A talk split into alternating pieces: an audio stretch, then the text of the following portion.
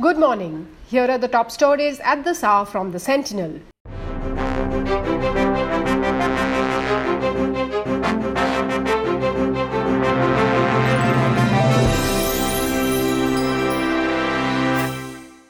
A section of candidates from the northeastern states want the deferment of the JEE NEET examinations scheduled for next month.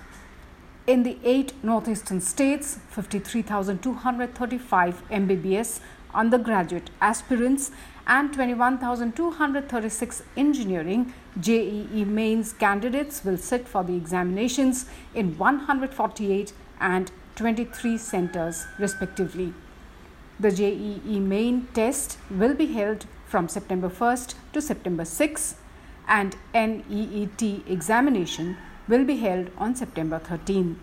Many of the NEET and JEE main candidates are worried about movement in the crowded examination centers and the risk of using public transport. The Arunachal Pradesh Assembly on Thursday resolved to persuade the Centre for Inclusion of the Frontier State under the 6th schedule of the Constitution to protect the rights of its indigenous population. Home Minister Bamang Felix moved the resolution that says the Legislative Assembly resolves that the state of Arunachal Pradesh be included in the 6th schedule of the Constitution to protect the tribal rights of the indigenous people. Members of the House, cutting across party lines, supported the resolution.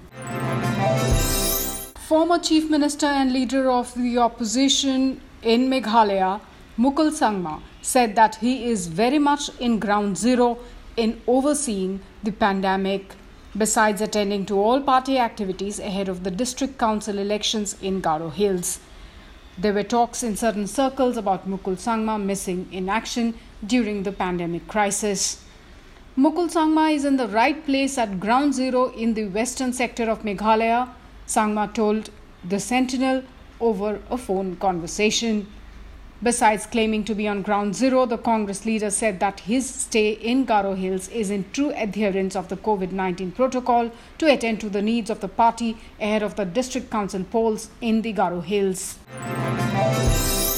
Arunachal Pradesh Health Minister Alo Libang, Secretary Health P. Parthiban, visited the Tomo Riba Institute of Health and Medical Science to ensure preparedness of the hospital before resuming the normal functions of the hospital after segregation of the COVID section.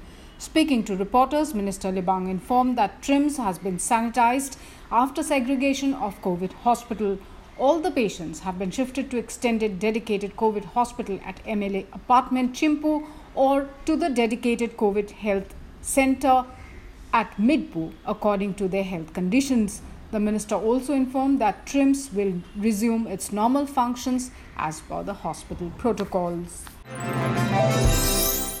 A Facebook page created in the name of Tathagata Roy for CM on social media has triggered serious political controversy over the senior Bharatiya Janata Party leader and ex Meghalaya governor's homecoming as he evinced interest to join back the mainstream saffron fold in West Bengal. The one day old public group on Facebook with total 16 members and featuring a photo of ex Meghalaya Governor Tathagata Roy has altogether 23 posts that include several media coverages, photo of Shyama Prasad Mukherjee, and tweets by the BJP veteran. The Council of Ministers of Assam took several important decisions, including enhancing the age limit to apply for jobs for the third and fourth grade categories in government departments from existing 38 to 40 years. The meeting held under the chairmanship of Chief Minister Sarbananda Sonowal also approved the Assam Skill University Bill paving the way to set up the varsity at Mangaldoi in Darang district at an estimated cost of 900 crore rupees. The meeting further approved the Assam Heritage Protection and Preservation Bill to be tabled in the ensuing monsoon session of the Assam Assembly. The bill seeks to protect and preserve all the heritage sites across the state. The meeting approved the insurance scheme of 50 lakh rupees for journalists home guards, and casual workers in case they are infected with COVID 19 and subsequently die while performing their duties. The majority of asymptomatic COVID 19 positive patients under home isolation in Assam do not have pulse oximeters nor personal or assigned doctors. Though the Assam government had announced to provide oximeters to the infected persons in home isolation, such gadgets to monitor the oxygen saturation level are yet to reach them. A study conducted by a team of researchers and doctors among 1,000 asymptomatic COVID 19 patients currently undergoing home isolation in the state has found that 29.9% patients either don't have oximeters or cannot afford to purchase the same.